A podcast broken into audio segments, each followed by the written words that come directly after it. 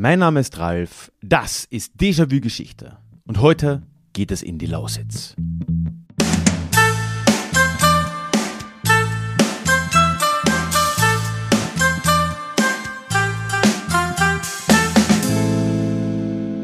Hallo und schön, dass du heute wieder mit dabei bist.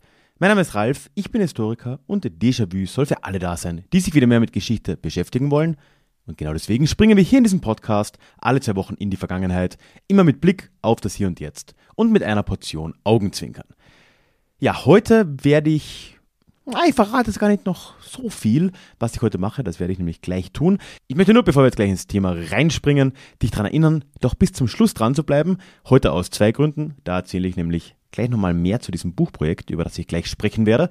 Und außerdem geht es mit Deja Klugschiss weiter und ich frage wie immer nach und teile euren Input zu den Folgen hier. So, und damit ist mal alles Wichtige aus dem Weg. Ich würde sagen, wir gehen ab in Richtung Lausitz.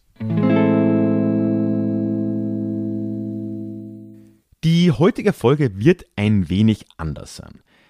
Es ist nämlich so, dass ich für ein kommendes Buchprojekt, und bleibt da gerne dran, ich erzähle am Schluss dieser Folge ein bisschen mehr darüber, in der Lausitz unterwegs war.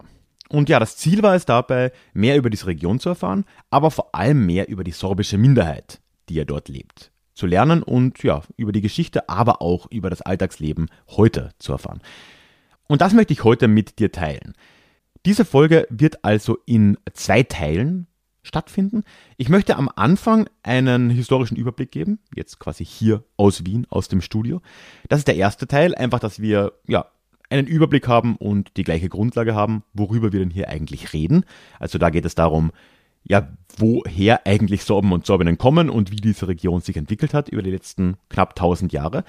Und dann im zweiten Teil möchte ich dich dann aber wirklich vor Ort mitnehmen. Denn ich hatte in der Lausitz in und um Bautzen die Gelegenheit, einige Aufnahmen zu machen.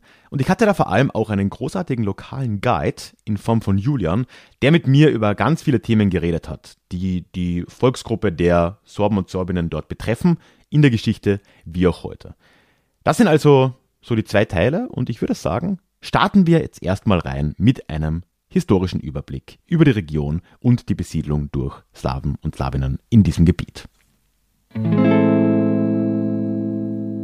Erstmal wird es dich wahrscheinlich jetzt nicht so übermäßig überraschen, dass die slawische Besiedlung in diesem Raum auf die Völkerwanderungszeit zurückgeht. Ab dem 7. Jahrhundert können wir dann jetzt mit einigermaßen großer Sicherheit sagen, dass hier slawische Strukturen greifbar sind. Vielleicht auch schon ein wenig früher, aber natürlich waren das jetzt noch nicht das, was wir heute als sorbisch bezeichnen würden.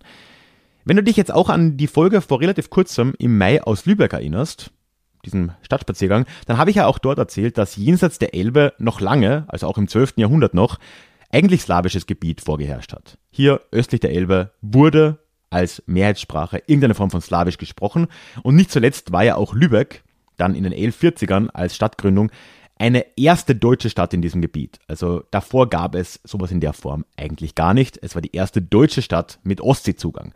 Also da sieht man schon, ab dem jetzt haben wir gesagt 7. Jahrhundert bis zumindest 12. Jahrhundert haben wir hier eine Dominanz des Slawischen als Umgangssprache. Und gleichzeitig muss man aber auch sagen, eine oft noch nicht christianisierte Bevölkerung. Also schon deutlich anders als das jetzt westlich der Elbe im zumeist deutschsprachigen und christlichen Mittelwesteuropa ausgesehen hat. Aber natürlich ändert sich das doch relativ bald und relativ schnell, nämlich Ab jetzt dem 12. Jahrhundert beginnt etwas, was man als die deutsche Ostsiedlung zusammenfassen kann. Da gibt es auch ganz andere Begriffe dafür und das ist überhaupt ein Riesenthema, das wahrscheinlich mal eine eigene Folge werden muss. Ich habe ja auch in einer Folge vor kurzem über das slawische Österreich, im April muss es gewesen sein, schon mal drüber geredet. Da findet ein Link dorthin, auch zur Lübeck-Folge übrigens, in den Show Notes.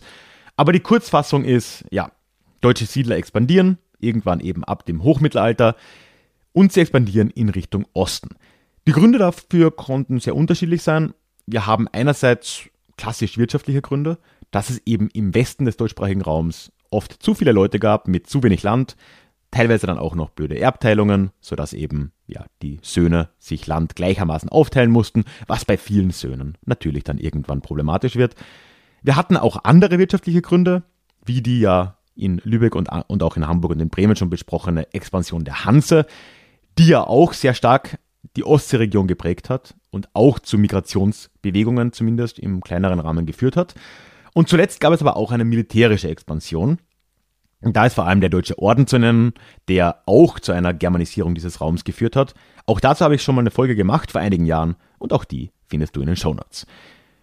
Die Sorben und Sorbinnen von heute aber, die gehen jetzt gar nicht unbedingt auf einen geschlossenen Stamm von damals zurück, der da irgendwie seit dem 7. Jahrhundert gelebt hätte, habe ich auch vorher schon gesagt, sondern auch das ist etwas, was erst mit der Zeit entstanden ist. Es gibt zwar oder gab vielmehr die namensgebenden Sorabi, da geht der Begriff Sorben darauf zurück, die haben aber nicht in der heutigen Lausitz gesiedelt, sondern das war deutlich weiter westlich, so an der Saale. Gleichzeitig gab es in der Lausitz die für die Region wiederum namensgebenden Lusizi und es gab dabei die Milzener und es waren diese beiden Gruppen, die jetzt irgendwann sich sprachlich, kulturell zu dem entwickeln, was wir heute als Sorbisch bezeichnen. Und das ist durchaus eine sprachliche Entwicklung, die sich spiegelt mit dem, was zum Beispiel im späteren Tschechien oder Polen entstanden ist. Man muss ja auch sagen, heute haben wir halt diesen Blick zurück. Ne? Wir sehen Tschechien und Polen als Staaten. Und dann nehmen wir an, dass das Polnische und das Tschechische, das sind halt so abgeschlossene Sprachen, die es seit Ewigkeiten gibt. In Wirklichkeit hatten aber natürlich auch die beiden Sprachen oder ihre Vorgänger vielmehr vor tausend Jahren sehr viel gemeinsam. Es war halt einfach westslawisch und die haben sich jetzt mit der Zeit auseinanderentwickelt und auch das Sorbische geht eben auf diese Ursprungssprache in dieser Region oder diese Ursprungssprachen in dieser Region zurück. Es ist also jetzt diese deutsche Expansion, die diese Entwicklung beschleunigt, weil natürlich in der Auseinandersetzung mit neu eintreffenden Menschen, die jetzt dieses Christentum mitbringen und die diese deutsche Sprache mitbringen, da hat sich dann auch in der Lausitz unter den Slawischsprechern irgendwie etwas konkretisiert. Ne? Also man hat sich dann schneller vielleicht auf eine Identität ist vielleicht ein starkes Wort, aber auf eine Umgangssprache dann auch geeinigt und das Ganze wurde ein bisschen einheitlicher mit der Zeit. Und das ist jetzt so ungefähr der Stand, wenn wir ins Hoch- und Spätmittelalter schauen. So sieht es hier aus. Wir haben ein sehr stark slawisch geprägtes Gebiet nach wie vor, das sich jetzt langsam ein wenig homogenisiert. Wir haben gleichzeitig Druck von außen, nicht unbedingt eine direkte Germanisierung, aber eben eine Christianisierung, die von Deutschen vorangetrieben wurde und auch eine Territorialisierung oder eine Einbindung in diese Herrschaftsstrukturen des Westens, die auch wiederum von oft, meistens deutschen Grafen vorangetrieben wurde. Politisch ging die Region dann trotzdem immer mal wieder hin und her. Also es war jetzt nicht so, dass da ab dem 12. Jahrhundert irgendwie ein Herzog von Sachsen oder was auch immer da immer über die Lausitz geherrscht hätte, sondern das war erstmal böhmisch, dann war es mal kurz ungarisch das Gebiet, dann wieder sächsisch, dann preußisch, bis heute haben wir tatsächlich eine Trennung, ne? also im Norden, im heutigen Brandenburg, das war dann ja zuletzt preußisches Gebiet, im Süden, im heutigen Sachsen, das war eben sächsisches Gebiet. Mit der Zeit ist dann natürlich diese Region der Lausitz auch Teil der breiteren Entwicklungen Deutschlands oder des Deutschen Reichs auch geworden. Ne? Also die Reformation ist hier natürlich auch angekommen mit der Zeit. Wittenberg war ja nicht so weit weg. Ne? Hat auch die Sorben gespalten, ne? wo ja gerade in der Niederlausitz die Reformation deutlich stärker war als in der Oberlausitz. Darüber sprechen wir aber nachher auch mit Julia noch. Ja, und alles in allem, wenn wir jetzt in Richtung Moderne kommen, wenn wir uns jetzt das 19. und 20. Jahrhundert anschauen, aber auch die Zeit davor, ist es eigentlich fast ein Wunder, dass es noch SorbischsprecherInnen gibt. Die Germanisierung, dieser Druck ist ja immer nur stärker geworden, gerade ab dem 19. Jahrhundert. Die Mehrheitsverteilung hat sich zunehmend verschoben und ja, aus einer slawischen Mehrheit ist über die letzten 200 Jahre, kann man sagen, ja eine Minderheit in einer relativ kleinen Sprachinsel im heutigen Ostdeutschland geworden. Heute, damit schließen wir jetzt diesen historischen Teil erstmal ab, gibt es ungefähr Schätzungen zufolge 60.000 Sorbinnen und Sorben. Ist mit Vorsicht zu genießen, das ist eine eigene Schätzung der äh, sorbischen, ähm, ich glaube es ist die Domowina, die das gemacht hat, also dieses, dieser Dachverband wirklich beherrschen werden all diese Leute aber die Sprache auch nicht. Also man kann davon ausgehen, dass von diesen 60.000 vielleicht zwei Drittel in irgendeiner Form Sorbisch sprechen. Die anderen 20.000 verstehen sich vielleicht noch als Sorben und Sorbinnen. Es ist generell auch diese Gruppe sprachlich und religiös relativ getrennt. Also wir haben eine ganz starke Trennung zwischen dem Brandenburgischen, also der Niederlausitz. Da wird vor allem Niedersorbisch gesprochen, eine Sprache, die stark gefährdet ist die nur noch wenig SprecherInnen hat. Und die Menschen sind tendenziell evangelisch. Übrigens, da gibt es auch einen Zusammenhang. da werden wir noch drüber reden. Ja, und dann haben wir den gegenüber die sächsische Oberlausitz, die eher katholisch geprägt ist und wo Obersorbisch gesprochen wird. Und darin haben wir eben heute das Kerngebiet des Sorbischen als Sprache und als Kulturregion, nämlich das sogenannte katholische Dreieck zwischen Bautzen, Hoyerswerda und Kamenz. Und genau das ist das Gebiet, in das ich im April gereist bin und darin möchte ich dich jetzt in Teil 2 mal mitnehmen.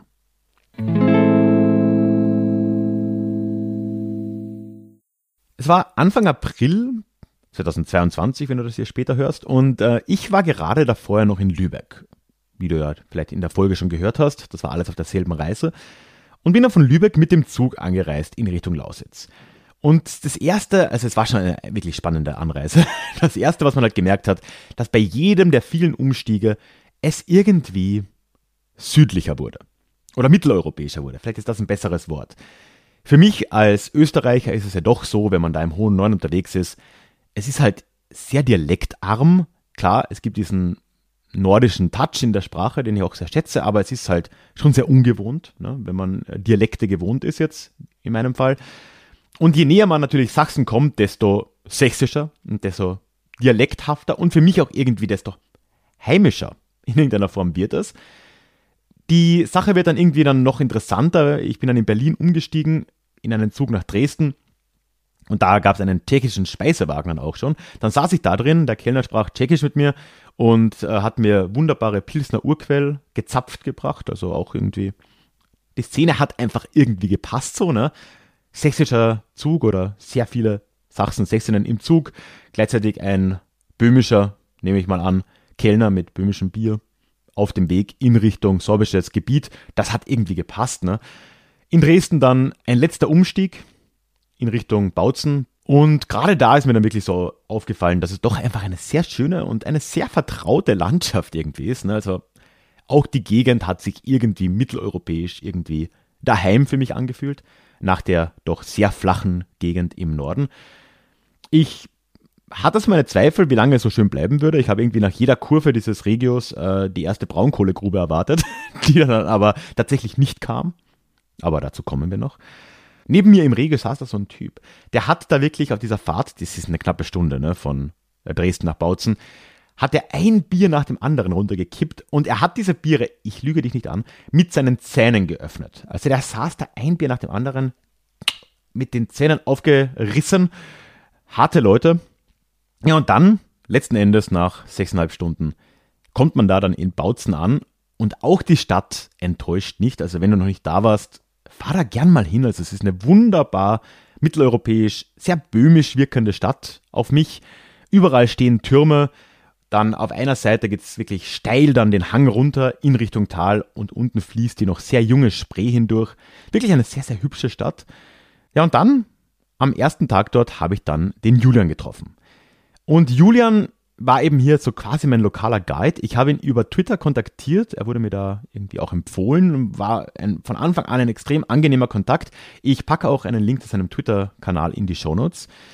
Und ja, Julian ist einfach ein extrem angenehmer und vor allem interessanter Kerl. Ein sorbischer Aktivist. Ich schätze mal, das würde ihn nicht stören, wenn ich ihn so nenne. Und er scheint so in, ziemlich jeder Institution äh, Mitglied zu sein, die sich da für sorbische Politik und Kultur einsetzt. Und wir waren dann gemeinsam am ersten Tag in Bautzen im Sorbischen Museum.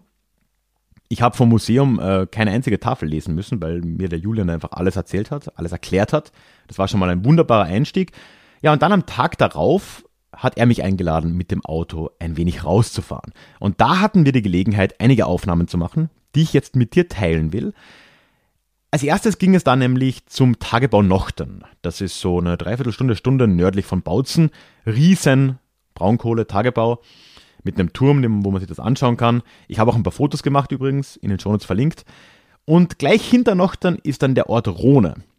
Und dort haben wir uns am Niepilerhof hingesetzt, was ja schon ein sehr sorbischer Ort irgendwie ist. Äh, der Herr Niepila, das war ein sorbischer Bauer im 19. Jahrhundert, der dort auf Sorbisch über sein Bauernleben geschrieben hat und damit uns ein Dokument in sorbischer Sprache aus dieser Zeit, aus der, der Volkssprache. Ne? Er hat so geschrieben, wie er gesprochen hätte, äh, uns hinterlassen hat. Extrem cool.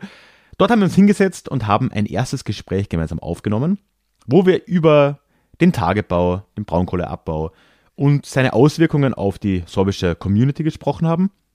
Und wir hatten sogar noch die Gelegenheit, dort mit ein paar sorbischen Frauen zu reden, die tatsächlich auch mit Julian sich auf Sorbisch noch unterhalten hatten, was, wie Julian meint, in der Gegend tatsächlich relativ selten nur noch ist. Und hören wir doch da jetzt mal gemeinsam in unser Gespräch rein. So, jetzt waren wir hier gerade am Tagebau Nochten. Und da ist so ein Turm, das war schon ziemlich krassig, weil da habe ich auch ein paar Fotos gemacht. Und ich glaube, ohne zu viel zu übertreiben, Julian, kann man glaube ich sagen, dass der Braunkohleabbau hier schon äh, einen gewissen Einfluss hatte. Willst du uns mal so mitnehmen, wie das sich hier so entwickelt hat über die Zeit? Also man muss sich vorstellen, die Gegend, äh, in der wir jetzt sind, äh, war bevor die Industrie hier wirklich äh, brachial und auch sehr, sehr schnell eingebrochen ist äh, oder eingefallen ist, kann man sagen, er war eine sehr, sehr arme Gegend, ähm, schlechte Böden, ja, Heide, viel Kiefernwald, ähm, große Abstände zwischen den Dörfern. Ähm, also hier hat man wirklich ein ärmliches Leben geführt, das muss man so sagen.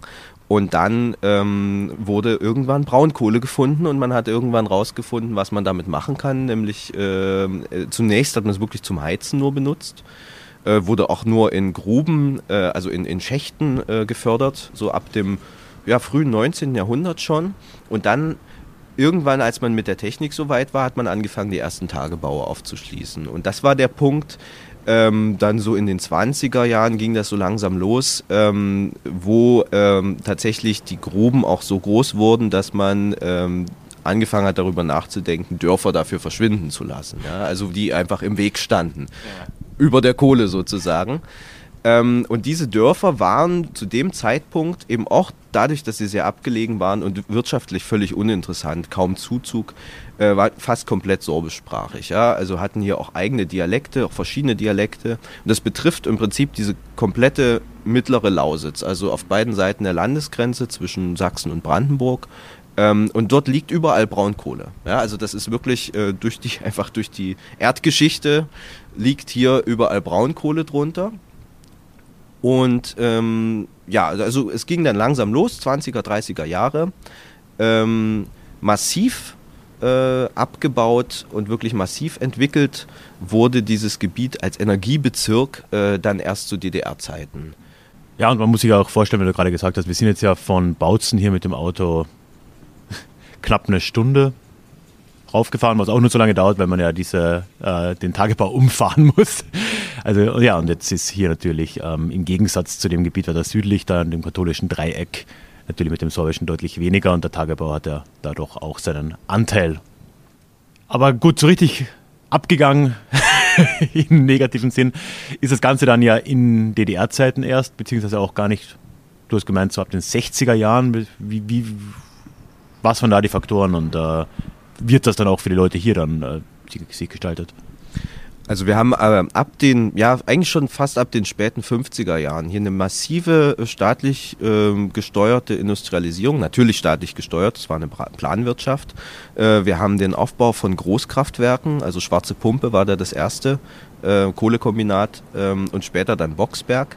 Wir haben ähm, sozusagen die ja, es werden, es werden Industriestädte hochgezogen, äh, wo nie welche waren. Also Hoyerswerda ist das Beispiel von einer kleinen Landstadt ähm, mit 7000 Einwohnern bis auf 70.000 hoch. Ähm, also wirklich das krasseste Beispiel. Ähm, natürlich eine, im Wesentlichen eine Plattenbaustadt. Weißwasser sehr ähnlich, Spremberg auch. Und auch Cottbus ist massiv gewachsen in der Zeit.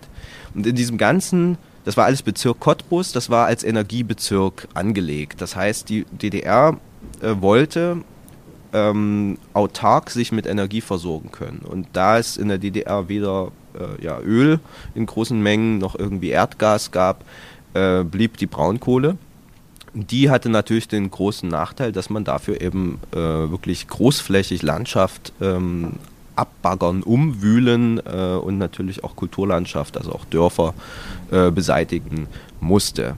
Ähm, und diese Dörfer waren in der Gegend eben größtenteils Sorbisch. Das ist also genau das Gebiet, was zwischen den Ober- und den Niedersorben liegt. Ja, hier wurden Übergangsdialekte gesprochen ähm, in den Dörfern und die mussten halt weg, die mussten weichen und das hat sich natürlich äh, nochmal richtig verschärft mit der Energiekrise in den 70ern ähm, und deswegen sind auch die meisten Dörfer von den über 100, äh, die verschwunden sind in den letzten ja, 100 Jahren eigentlich, ähm, sind wirklich in den 70ern und 80ern abgebaggert worden. Ähm, abgebaggert äh, natürlich aus wirtschaftlichen Erwägungen, also man hat die nicht man kann nicht sagen, dass man die beseitigt hat, weil hier Sorben gewohnt haben, aber man hat auch absolut keine Rücksicht darauf genommen. Die Leute wurden damals nicht umgesiedelt in neue Dörfer, so wie man das heute machen würde. Selbst das ist ja problematisch, weil natürlich nie alle mitziehen. Die Dorfgemeinschaft wird trotzdem geschädigt durch sowas.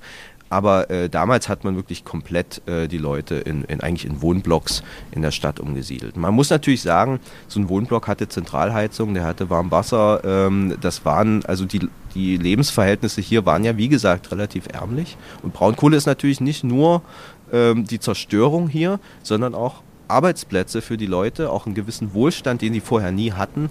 Deswegen, und dabei ist aber das sorbische Element halt meistens verloren gegangen.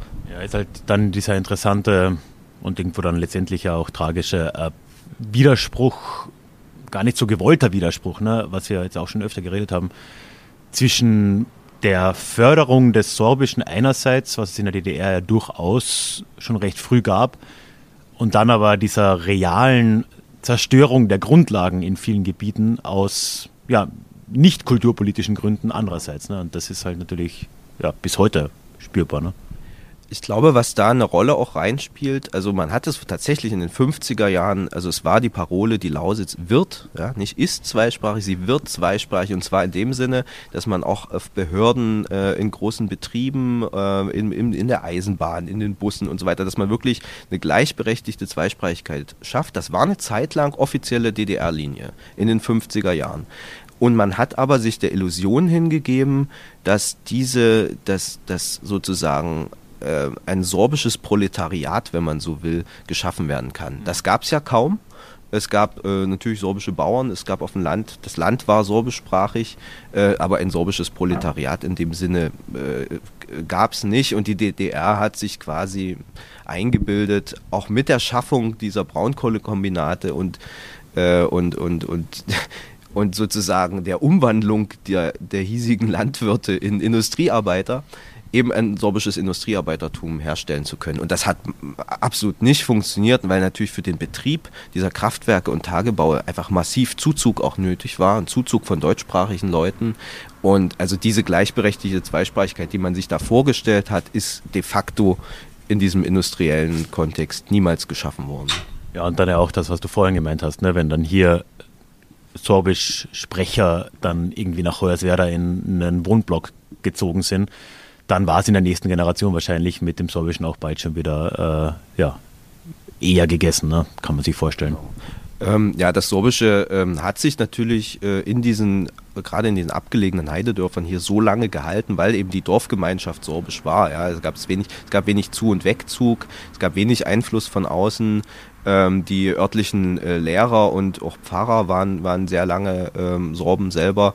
Ähm, und natürlich hat man in so einer, so einer Wohnblocksiedlung in, in Hoyerswerda, wo ja unter Umständen mehrere hundert Menschen in einem einzelnen Block wohnen, ähm, hat man, ist man in einer Minderheitenposition als, äh, als Sorbe, der da aus dem Dorf hin umgesiedelt wird. Ähm, und natürlich auch in den Schulen, ja, die dort gebaut wurden. Also man hat die zwei, man hat dort Sorbisch unterrichtet, das ist, war nie die Frage, aber die sorbischsprachige Umgebung und Sorbisch als Alltagssprache hat man in Hoyerswerda niemals, ähm, äh, niemals realisieren können.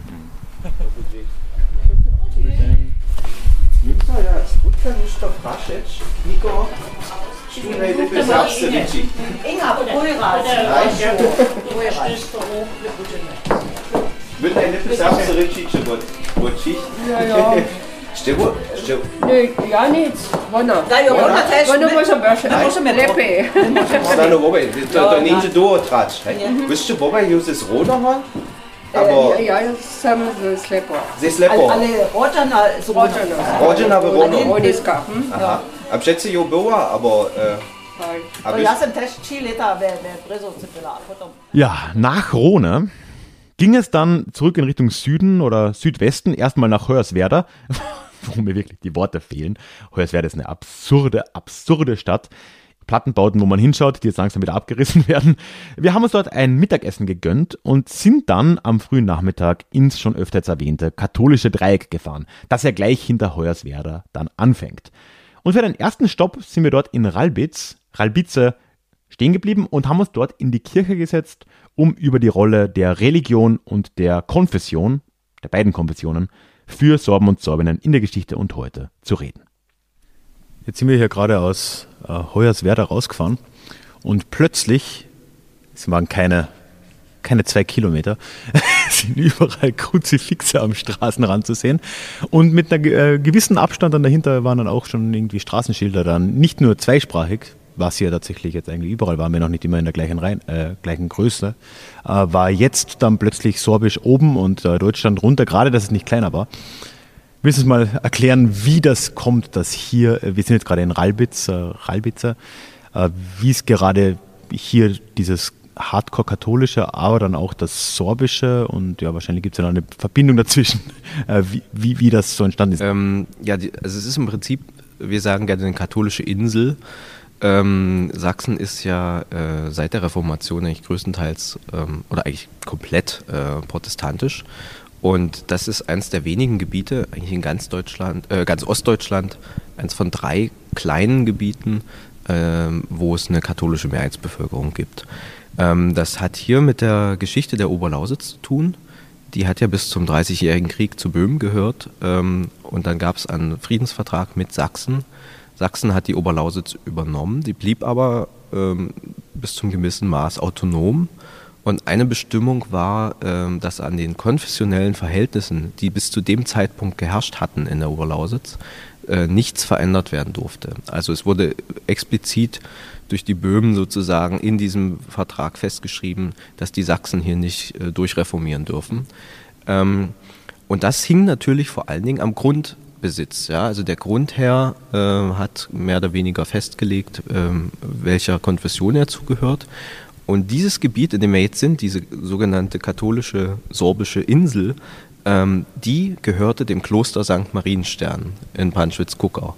Dieses Kloster ähm, wurde im 13. Jahrhundert gegründet, durfte Kloster bleiben, auch im protestantischen Sachsen katholisches Kloster bleiben. Alle anderen wurden ja im Prinzip entweder säkularisiert, ja, säkularisiert ähm, und hat auch seinen Grundbesitz behalten. Und das äh, hat dafür gesorgt, dass hier so na, zwischen 30 und 40 kleinere Dörfer, insgesamt fünf, sechs, ähm, sieben Pfarrgemeinden, äh, katholisch geblieben sind. Und das hat sich im Nachhinein ähm, als sehr förderlich für, ja, für den Erhalt der sorbischen Sprache herausgestellt, weil äh, zum einen natürlich die protestantische Kirche eigentlich von Anfang an ähm, nach Landesgrenzen und nach Landesherrschaften organisiert war. Es gab also evangelische Landeskirchen, gibt es ja heute auch noch, ähm, die auch teilweise sehr nah am Herrscher dran waren, auch politisch. Also ähm, ich glaube, was am ehesten bekannt ist, ist also die, die Geschichte der protestantischen Kirche zum, zur Nazi-Zeit, wo es eben natürlich die deutschen Christen gab, die also sehr regimenah waren. Da gab es auch die Bekennenden, aber das war ja bei weitem nicht die Mehrheit. Das heißt, die haben auch Sprachpolitik ähm, äh, teilweise mitgemacht, so wie der Herrscher das wollte. War ja natürlich auch ein Riesenfaktor in der Nationalisierung, Territorial, Territorialstaatsbildung und so davor schon, ne? Genau, genau. Das war ja alles in, in, in enger Zusammenarbeit Kirche und, und, und, und König in dem Fall. Ähm, und die äh, katholische Kirche war ja so nicht orientiert. Die war auf Rom orientiert, ne, dieses Ultramontan. Ähm, und ansonsten ähm, waren ja sowieso Gottesdienste ganz lange auf Latein. Ja, also viel war ja die Liturgie war alles auf Latein. Das heißt, die protestantische Kirche hat direkt nach der Reformation natürlich viel, äh, viele Verdienste gehabt fürs Sorbische, ja, also weil äh, Predigt in der Volkssprache, ja, es wurde auf, auf Sorbisch gepredigt, die Bibel wurde sehr früh übersetzt äh, und so weiter. Da haben die Katholiken eine ganze Weile lang nie mitgemacht. Das heißt, da war es dann wahrscheinlich fast ein wenig umgekehrt, wie es heute ist. Ne? Wenn man jetzt heute in der Lausitz hier ist, dann kommt man hierhin, hier äh, nach Ralbitz oder in die Gegend und hat sehr viel Sorbisch und äh, katholisches Gebiet. Damals war es wahrscheinlich gerade hier noch so, dass in der Kirche halt eigentlich nur Latein ge gegeben hat. Und dann war anderswo, wo heute vielleicht überhaupt keine Sorben, Sorben mehr leben, dass man dort dann angefangen hat, auf Sorbisch zu, zu predigen. Ne? Genau, so kann man das zusammenfassen auf jeden Fall. Die Volkssprache war hier natürlich trotzdem Sorbisch, ja, aber äh, letztlich haben, hat diese unterschiedliche Herangehensweise, auch die unterschiedliche äh, ja, Sprachpolitik in den Kirchen dazu geführt, dass dieses Gebiet hier ähm, das katholische Gebiet sorbischsprachig geblieben ist bis heute. Also, ähm, und das einzige verbliebene mehrheitlich sorbischsprachige Gebiet ist, während alles drumherum, was protestantisch war, im Lauf der letzten, ja letztlich nur 100 Jahre, ähm, eigentlich komplett verdeutscht wurde. Also es gibt auch heute noch sorbische Protestanten, aber es sind relativ wenige und es gibt keinen einzigen protestantischen Ort mehr, der mehrheitlich sorbischsprachig ist deswegen sieht das natürlich in der Außenwirkung heute auch oft so aus. Also viele Leute denken, äh, Sorben sind alle katholisch. Ja, ähm, das ist natürlich historisch absolut falsch. Also das waren wirklich nur so 15 Prozent der ganzen, der, also aller Sorbischsprecher oh, ja, waren Katholiken. Ja. Also nur hier in diesem relativ kleinen Gebiet zwischen Bautzen, Kamenz und Hoyerswerda. Ähm, und das sind einfach die, die bis heute sorbischsprachig sind. Deswegen stellt sich das heute so dar, ja, dass das eine sehr enge, auch mit den Ostertraditionen, den Osterreitern, was dezidiert natürlich nur bei den Katholiken mhm. gemacht wird. Survivor Bias nennt sich sowas, glaube ich. Ne? Genau, also die, die es geschafft haben, die, die heute noch äh, Sorben sind, das sind halt zum allergrößten Teil die Katholiken. Das kann man schon so sagen. Äh, historisch sieht das halt ganz anders aus. Und das erklärt dann ja durchaus auch die weitaus problematische, problematischere Situation in der Niederlausitz. Ne? Und mit dem, ähm, mit dem Sorbischen dort, weil dort einfach auch, ja, das sind halt eigentlich alle Protestanten. Ne? Genau, also die Niederlausitz war komplett protestantisch hat ja dann auch schon sehr früh ähm, ähm, und auch lange zu Preußen gehört. Äh, Preußen hatte eine andere Sprachpolitik als Sachsen. Ja. Sachsen war da, äh, denkt man heute gar nicht, aber Sachsen war da liberaler, deutlich, äh, deutlich äh, gewogener, was sicherlich damit zu tun hatte, dass das sächsische Königshaus ja seit August dem Starken katholisch war. Ah, ja. Und also äh, und die Sorben waren die einzigen Katholiken in, in, in, in ihrem Herrschaftsgebiet quasi. Ja. Also da gab es eine gewisse, gab's eine gewisse emotionale Verbindung. Das hat bestimmt eine Rolle gespielt gespielt. Denen ähm, hat das wahrscheinlich auch gefehlt. Die hätten auch gern Cuius äh, Regio, Eos Religio durchgezogen, aber irgendwie ging es nicht mehr. Ne? Genau, wobei ich weiß nicht, wie überzeugt die dann davon waren. Äh, letztlich haben sie ja auch nur die Konfession gewechselt, damit äh, Könige von Polen werden konnten. ja, gut, ja, ja. ja. Genau. Was mich jetzt noch interessieren würde, wenn man hier schon gerade in der, in der Kirche sitzen, ich bin ja selbst am Rand eines zweisprachigen Gebiets aufgewachsen, gerade so draußen muss man sagen, wo Deutsch und Slowenisch gesprochen wird.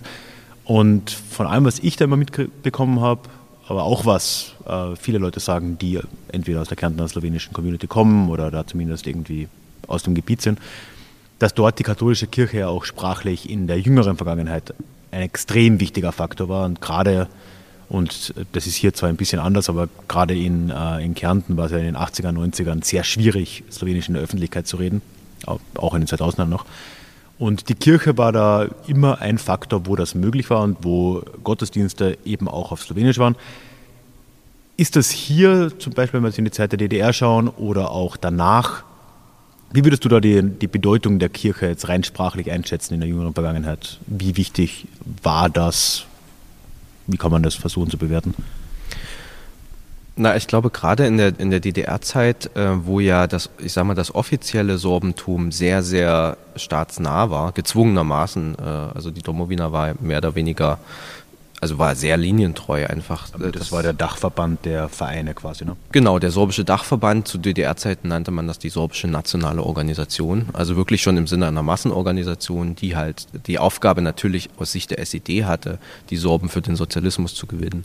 Und das ähm, hat hier in diesem, in diesem kleinen, ähm, ja, in dieser Subregion sozusagen äh, natürlich zu einer extrem Abwendung vom offiziellen Sorbentum geführt, die aber äh, zum Glück, muss man sagen, nicht zur Abwendung vom Sorbischen geführt hat. Mhm. Denn es war ja sehr eben mit der, mit der Kirche verknüpft. Also letztlich eine kleine, eine kleine Gegenöffentlichkeit oder ein kleines wie fast ein inneres Exil. Also die Leute haben sich aus dem offiziellen Sorbentum äh, sehr viel zurückgezogen, wollten damit auch nicht viel am Hut haben, ähm, haben aber äh, die katholische Kirche äh, sozusagen als, als Zuflucht äh, ja, behalten und die blieb halt sorbisch. Ja? Und, und, und deswegen hat das natürlich eine große Rolle gespielt. Und während es in der protestantischen Gegend äh, zu einer sehr starken ja, Säkularisierung gekommen ist, also massenhaft Leute einfach aus der Kirche ausgetreten sind und ja die DDR oder die ehemalige DDR zu einem äh, der am wenigsten religiösen Gebiete in, in, eigentlich in Europa gehört. Mhm. Äh, deswegen, äh, das ist hier absolut nicht passiert. Ja. Es ist tatsächlich hier sogar so, ähm, also hier wurde dann ein bisschen protestiert, indem die Leute nicht, die Kinder nicht zur Jugendweihe geschickt wurden. Ne? Das war ja eigentlich staatlich so vorgesehen, dass man das macht. Die haben ja weiter natürlich ihre Firmung gemacht und keine Jugendweihe. Das war schon Protest. Das wurde auch registriert, auch von der Partei. Gab es auch immer wieder Anweisungen, dass man das jedoch äh, zu ändern hätte. Hier wurden in staatlichen Schulen äh, blieben die Kruzifixe hängen. Ja? Oh. Also das hat man sich hier nicht das hat man sich hier nicht nehmen lassen. Da gab es harte Diskussionen. Und, aber dadurch, dass es hier wirklich fast ausschließlich von 90 Prozent plus ja, katholisch-sorbisch bewohnt ist und dadurch, dass natürlich die DDR selber ja eine äh, sich, sich Minderheitenschutz sozusagen ja. Recht verordnet hatte. Ja, und, die haben und nicht, die Nationalitätenfrage gelöst. Bitte. Genau, und sie konnten aber auch nicht natürlich nicht offen gegen Sorben vorgehen. Ja, deswegen wurde das mehr oder weniger, muss man sagen, äh, geduldet. Und man hat natürlich geguckt, dass es nicht äh, allzu sehr um sich greift, aber man ist hier nie irgendwie, so wie das in anderen sozialistischen Staaten vielleicht war, wirklich gezielt ähm, und massiv gegen die katholische Kirche im sorbischen Kontext vorgegangen. Von Ralbitze, Ralbitz aus ging es dann weiter ins, ja man kann glaube ich schon sagen, Epizentrum des sorbischen Lebens, nämlich in das nahegelegene Krostwitz. Und da wird der Name jetzt ein bisschen schwieriger auf Obersorbisch Chrostici. Und äh, Krostwitz ist, ja, man kann wirklich sagen, so sorbischer wird es wahrscheinlich nicht. Wir haben zwar nicht viele Leute dort getroffen, aber man hört auf jeden Fall relativ wenig bis kein Deutsch auf den Straßen. Und der Ort ist auch ansonsten historisch, auch in der jüngeren Geschichte, sehr, sehr wichtig für die Sorben und Sorbinnen in dieser Region. Und warum genau, das hat mir Julian jetzt vor der ehemaligen Schule dort erzählt, die auch selbst ein wirklich symbolträchtiger Ort ist. Wir sitzen jetzt vor dem ehemaligen, muss man sagen, Schulgebäude in äh, Krostwitz. Und hier sind wir jetzt ja wirklich im Epizentrum des katholisch-sorbischen Lebens. Quasi einheitlich sorbisch, kann man das sagen. So, ja, im Großen und Ganzen. Und äh, ja, diese Schule hat ja eine ganz spannende Geschichte für die Community auch irgendwie. Die wurde vor inzwischen über 20 Jahren aufgelassen, also die Mittelschule. Es gibt noch eine Grundschule. Ne? Aber nehmen wir das mal vielleicht als Gelegenheit, uns erstmal anzuschauen, wie war das historisch gesehen mit der Schulbildung auf Sorbisch für Sorben und Sorbinnen? Was für eine Rolle hat das gespielt und wie hat sich das dann auch mit der Zeit entwickelt? Also es war ja einerseits ähm, bis vor 300, also eigentlich noch vor weniger als 300 Jahren gar nicht selbstverständlich, dass die ländliche Bevölkerung überhaupt äh, ihre Kinder zur Schule geschickt hat. Also so eine allgemeine Schulpflicht oder so gab es ja erst äh, relativ spät. Und es war natürlich bis ähm, ja, im 19. Jahrhundert auf jeden Fall noch teilweise bis ins 20. Jahrhundert hinein in einigen Gegenden einfach aus praktischen Gründen nötig, ähm, zumindest die ersten Klassen auch auf Sorbisch zu unterrichten, weil die Kinder ansonsten einfach nichts verstanden hätten. Also es gibt da auch ähm, äh, Berichte von Schulvisitationen und auch von äh, teilweise auch von äh, sorbischen äh, und anderen Sprachwissenschaftlern, die sich das angeguckt haben, die dann eben schreiben, ähm, ja, also es gibt zwar auch Schulen, wo der Lehrer knallhart vom Anfang an versucht, äh, die den Kindern auf Deutsch irgendwas beizubringen, aber wenn die das überhaupt äh, kapieren, dann ist es wirklich ein stumpfes Nach, Nachreden, mehr oder weniger der Laute, weil die wirklich damals das Land eigentlich zu großen Teilen einsprachig sorbisch war, außer natürlich von studierten Leuten, also das waren ja wenige Pfarrer und Lehrer und natürlich vielleicht von, vom Dorfschmied oder dem Wirt oder so, der von woanders hergekommen war. Also da reden wir jetzt so 18., frühes 19. Jahrhundert auch noch? Bis ins, oder? 19. Bis ins 19. Jahrhundert rein, ja, würde ich das sagen. Und dann äh, kommen natürlich so Sachen, eine allgemeine Schulpflicht ähm, und auch das erste Mal eine staatliche Sprachenpolitik in der Schule, was das angeht. Und das sah in Sachsen so aus, dass man äh, im Wesentlichen ja den Religionsunterricht, also die Schulen und die Kirchen waren ja sozusagen äh, äh nah beieinander. Ne? Das war ja, also die Kirchen waren ja lange für die Schulbildung zuständig. Und der Religionsunterricht war im Prinzip meistens auf Sorbisch, ja. Äh, weil den Pfarrern das natürlich auch wichtig war, dass die äh, Kinder einfach ähm, dann im Gottesdienst ähm, auch äh, die Sprache, die hier verwendet wurde, äh, äh, nutzen konnten. Ansonsten war viel Schulunterricht ähm, auf Deutsch. Es gab, ähm, es gab aber so eine Einteilung in wendische, also sorbische Schulen, in gemischtsprachige Schulen und in deutsche Schulen. Und dann ist man schon didaktisch ein bisschen, also natürlich lange nicht so ausgefeilt wie heute, aber ein bisschen darauf eingegangen. Es gab dann vor allen Dingen in dem preußischen Teil, also jetzt nicht hier, wo wir sitzen, sondern weiter nördlich, wo wir auch vorhin hergekommen sind, ähm, tatsächlich aber harte Germanisierungsmaßnahmen auch in einigen Schulbezirken. Es gab auch Lehrer und zum Teil auch wirklich Lehrer, die selber Sorben waren, die da knallhart, äh, auch mit körperlicher Gewalt, äh, dafür gesorgt haben, dass in der Schule überhaupt kein Sorbisch gesprochen wurde. Und es kulminierte natürlich äh, zur Nazi-Zeit, als man Sorbisch äh, also komplett aus den Schulen verbannt hat. Das ging, ja, man konnte es nie in den Kirchen zum Beispiel nie komplett verbieten. Es fanden bis 45 sorbische Gottesdienste statt, aber aus der staatlichen Schule, die es ja mittlerweile war, wurde Sorbisch also komplett verbannt. Und ich kenne selber noch Leute, die also erzählt haben, dass sie als Kinder in der Schule äh, meinetwegen mit dem Stock auf die Hände äh, gekriegt haben oder auch mit dem irgendwie ähm, eine Ohrfeige in der Pause, wenn sie untereinander Sorbisch gesprochen haben. Ja, und hier in der Gegend, wo alle, alle Kinder Sorbisch gesprochen haben. Ja. Kann man das oder hat man das wahrnehmen können? Gut, wir sind wahrscheinlich beide ein bisschen zu jung dafür. In anderen Minderheiten, gerade jetzt wieder, um zurückzugehen, im Kern der Slowenischen zum Beispiel, ist ja dadurch auch eine Generation entstanden, waren ja doch ein paar Jährchen, wo Leute keine formelle Bildung in der Sprache hatten, was sie danach jahrzehntelang noch bemerkbar gemacht hat. Das war aber hier wahrscheinlich auch so, oder? Ja, das ist richtig. Also zum einen das, ähm, also Analphabeten in der eigenen Muttersprache, wobei man sagen muss, dass das im Sorbischen ziemlich lange relativ verbreitet war. Ja, äh, man konnte, hat gelernt, die Bibel zu lesen, aber ähm, das Schreiben war schon wieder so, das hat jetzt keine Priorität, Sorbisch schreiben zu können, auch vorher schon nicht. Äh, aber natürlich auch äh, gerade so eine psychische Geschichte, ähm, dass das schon noch lange nachgewirkt hat bei manchen, dass sie eben in ihrer Kindheit für das Sprechen ihrer Sprache bestraft wurden. Ja? Also dass man dann schon geguckt hat, dass man natürlich nicht wollte, dass die eigenen Kinder das äh, irgendwann, falls mal wieder sowas passiert, auch erleben und so. Und, und man eben dann auch Wert darauf gelegt hat, dass sie ordentlich Deutsch lernen, was auch immer das heißt. Ähm, das hat dann teilweise auch wirklich zu, zum Backlash geführt. Hier in der Gegend weniger. Ähm, und dann muss man sagen, ein staatliches sorbisches Schulsystem wirklich mit, mit sorbischen Schulen, mit sorbischer Unterrichtssprache, ja, auch in anderen Fächern, äh, das hat ja tatsächlich erst äh, die DDR ähm, eingeführt und dann auch zumindest die ersten 15 Jahre, also bis Anfang der 60er, sehr, sehr konsequent. Also wirklich, dass eigentlich Sorbisch obligatorisch war in der ganzen Lausitz, sobald, also so, sofern die Lehrer ausgereicht haben und man sich zwar abmelden konnte, aber erstmal alle, ähm, alle daran teilnehmen mussten. Und das hat gewechselt 1964. Da äh, musste man sich quasi ab dann aktiv zum Sorbischunterricht ähm, anmelden. Die Schülerzahlen sind auf ein Viertel zurückgegangen, also von 12.000 auf 3.000 zwischenzeitlich.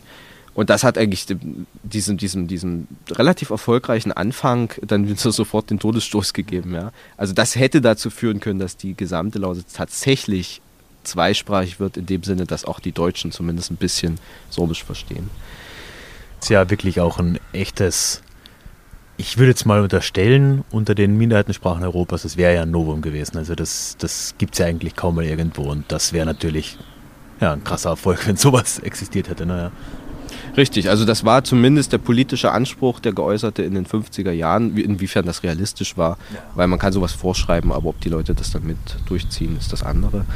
Ähm, genau. Und dann kommen die 90er Jahre, ja. Also nach der Wende, ähm, wenn natürlich hier enorme demografische Probleme, auch viel Abwanderung in diesem, in dieser, auf dieser katholischen Insel, sage ich mal, deutlich schwächer als anderswo, aber trotzdem, ja, niedrigere Geburtenraten, einbrechende Schülerzahlen. Und dann ähm, ist eben das, was hier in Kostwitz passiert ist, dass eine von sechs sorbischen Mittelschulen, also wo man bis zur 10. Klasse auf Sorbisch unterrichtet wurde, äh, dann hier eben geschlossen wurde. Und äh, dagegen hat sich hier massiver Protest geregt, also auch angeführt vom örtlichen Pfarrer, ähm, die Eltern. Es wurde fünf, sechs Wochen lang, glaube ich, auf eigene Faust entgegen den Anweisungen hier weiter unterrichtet, in Privatregie, wo auch Juri Brissan, also so der, der sorbische Schriftsteller des 20. Jahrhunderts, selber als Lehrer hier nochmal als paar 80-jähriger Mann äh, mit angepackt hat. Und hier gab es Demonstrationen. Ähm, der Kultusminister wurde mit äh, Gemüse und Eiern beworfen. Äh, polnisches und tschechisches Fernsehen war da, äh, Europaabgeordnete und so weiter. Also das war eine richtig große Sache. Auch fürs sorbische Selbstverständnis. Ne? Also dieser Protest. Ja, also das kommt selten vor, dass die Sorben sich auflehnen gegen die Obrigkeit, sage ich mal. Das hat auch was mit Vorsicht zu tun. Ja? Mimikry, ein bisschen verstecken, nicht zu viel, nicht zu laut äh, aufmucken. Und das ist damals ähm, hier passiert. Es war nicht erfolgreich am Ende. Die Schule wurde geschlossen und das ist ein herber Verlust, weil diese gerade in Krostwitz, was eben nur die Hochburg des katholischen Sorbentums ist, die sorbischste dieser sorbischen Oberschulen war. Also das ist es gab mal vor, also letztes Jahr in einem, in einem, in einem Sketch auf einer sorbischen Veranstaltung äh, wurde gesagt, ja, also ich war in Krostwitz an der Schule, ich hatte sogar Deutsch auf Sorbisch.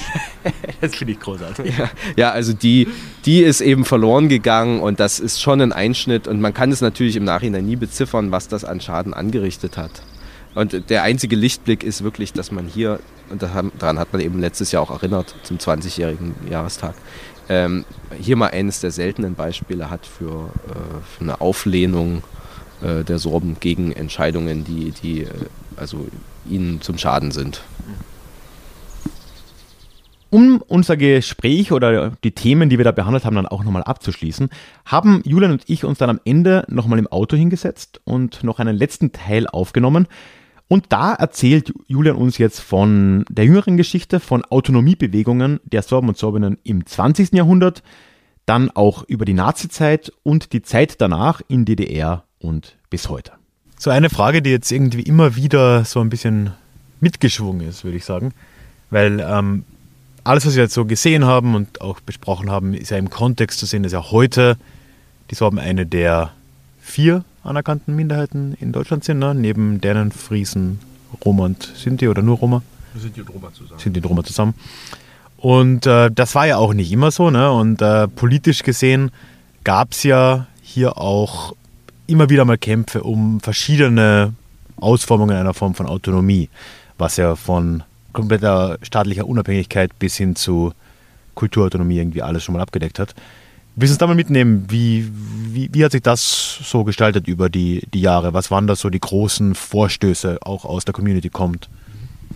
Na, es gibt eigentlich zwei Zeitpunkte ähm, in der sorbischen Geschichte, beide im 20. Jahrhundert, beide nach dem von Deutschland verlorenen Weltkrieg, ähm, wo es tatsächlich eine Art organisierte ähm, Autonomiebewegung gab beide im Prinzip als Reaktion natürlich auf das, was vorher passiert ist. Also nach dem Ersten Weltkrieg war es konkret so, äh, dass sowieso natürlich Deutschland am Boden lag, das Kaiserreich an sich ja auch relativ deutschnational war, also ähm, relativ wenig tolerant gegenüber anderssprachigen äh, ähm, ja, Einwohnern, ähm, auch was Bildungspolitik angeht und so weiter und man sozusagen 1918 zunächst Forderungen gestellt hat, äh, gerade im, im, bildungspolitischen Bereich an die, an die Regierung in, in Dresden, äh, die, die sächsische Regierung, die ähm, zum größten, größten Teil nicht erfüllt wurden. Also da ging es eben auch um sorbischsprachigen, äh, sorbischen Unterricht, aber natürlich auch um Sorbisch in der Verwaltung und so. Also man hat dann schon die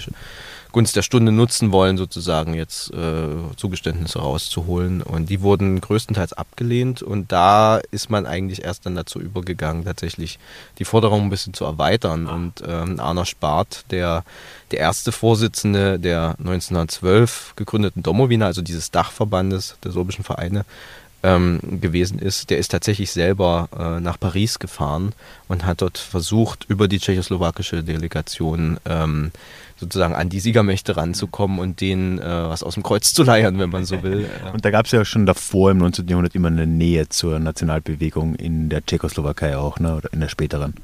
Genau, es gab ja gute Kontakte ähm, nach Tschechien, nach Prag, äh, auch nach Polen, aber die engsten immer äh, nach Tschechien, das einfach auch am nächsten liegt. Und es gab natürlich sowieso die Verbindung nach Prag durch die Priesterausbildung, die katholische, die in Prag war und so weiter.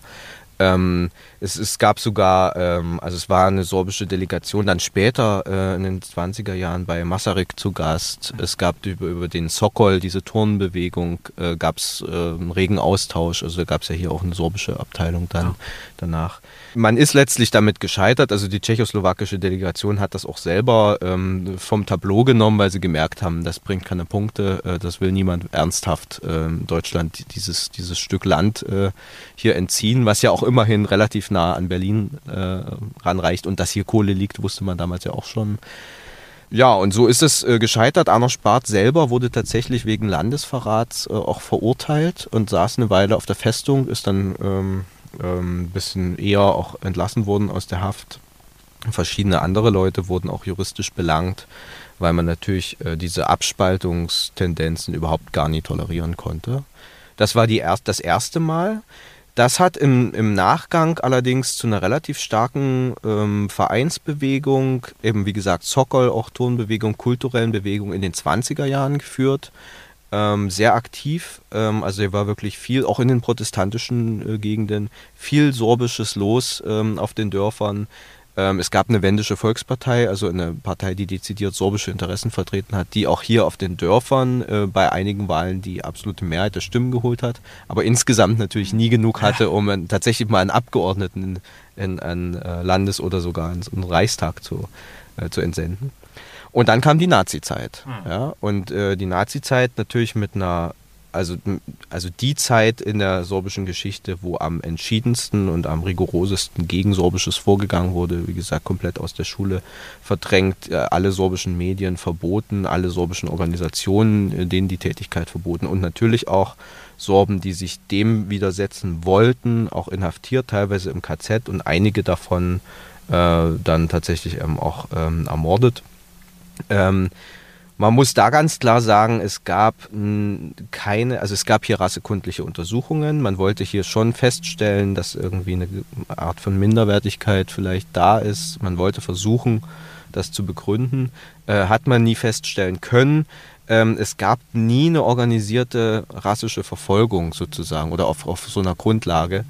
Ähm, ob es das später gegeben hätte, wenn Deutschland vielleicht den Krieg gewonnen hätte, das ist äh, alles spekulativ.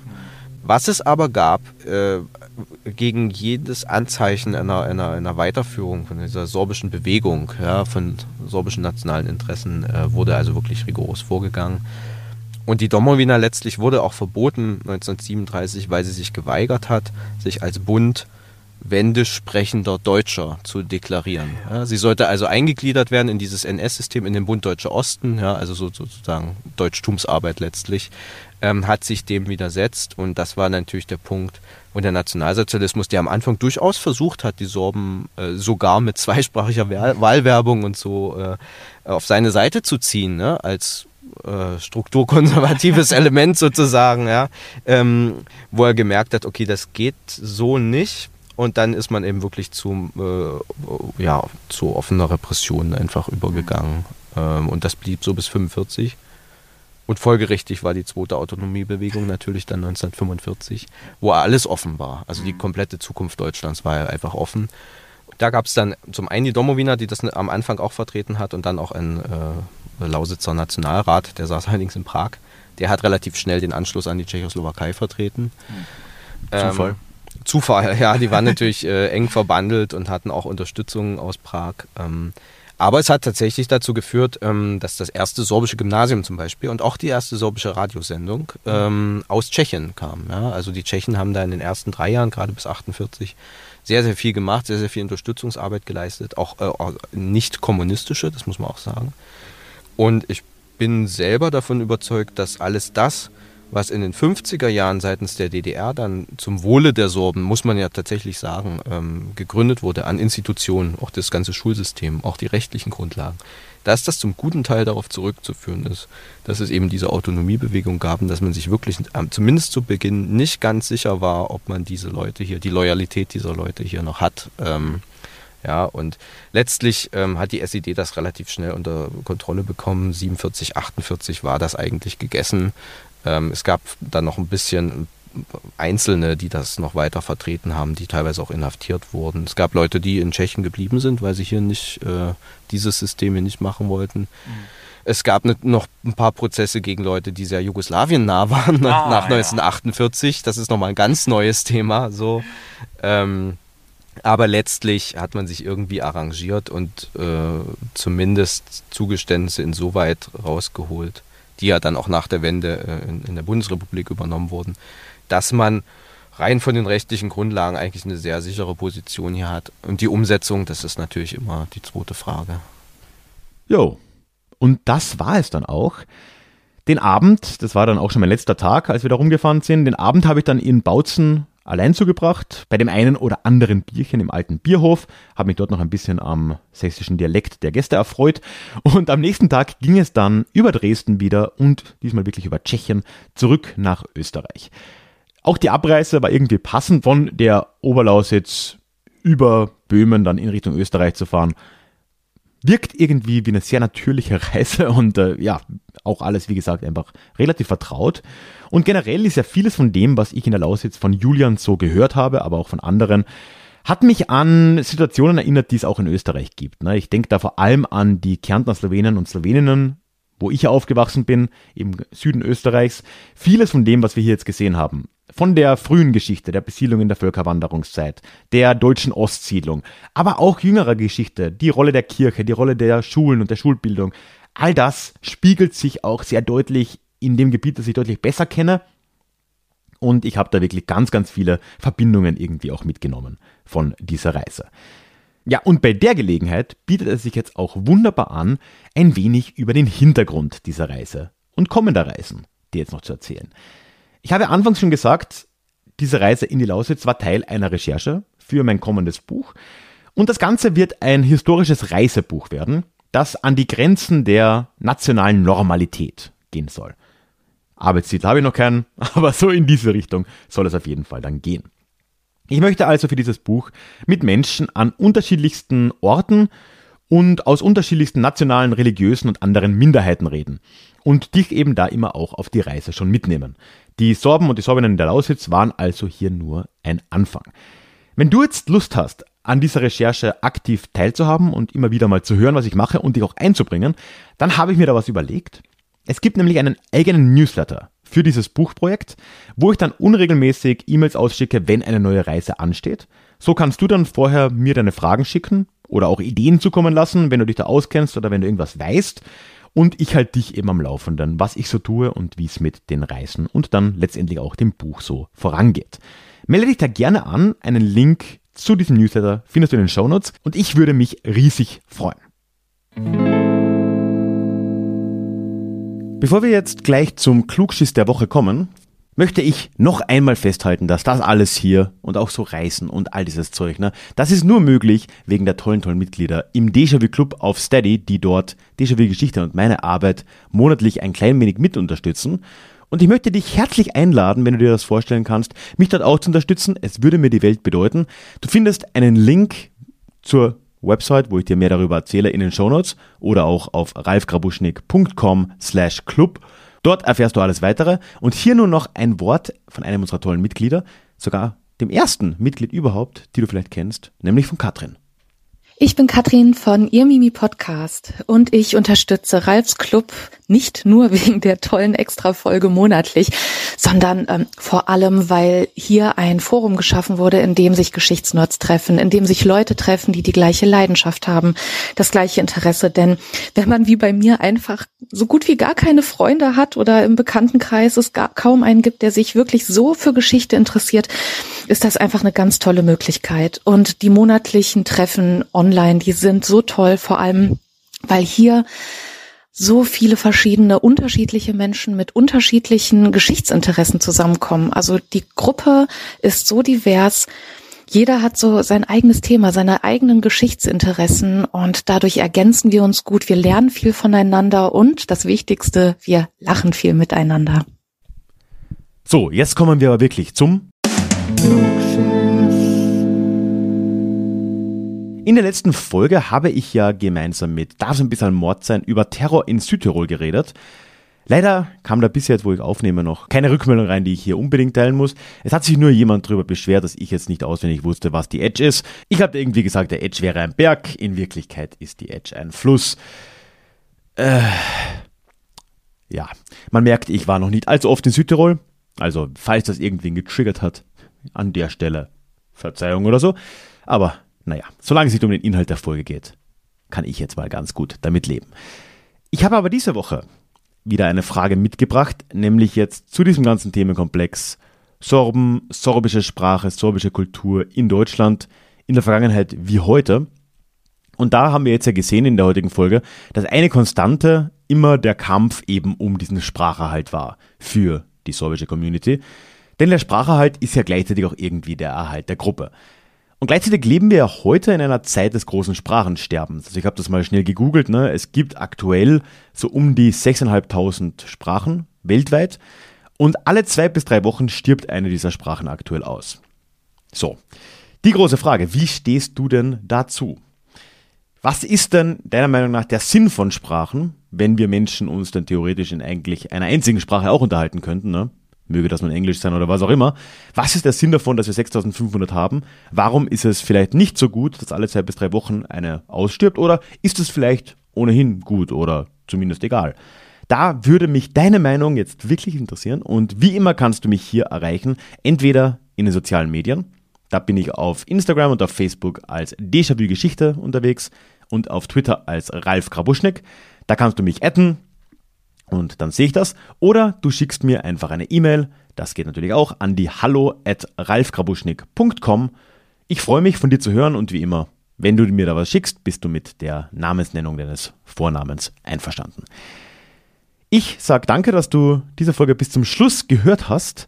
Ist wirklich, wirklich nicht selbstverständlich. Also vielen Dank dafür. Und ja, wenn du das nicht getan hast, lass mir ein Abo da, egal wo du diesen Podcast hörst. Denn dann hören wir uns hoffentlich schon wieder in zwei Wochen in unserem nächsten Déjà-vu. Ich würde mich freuen. Tschüss.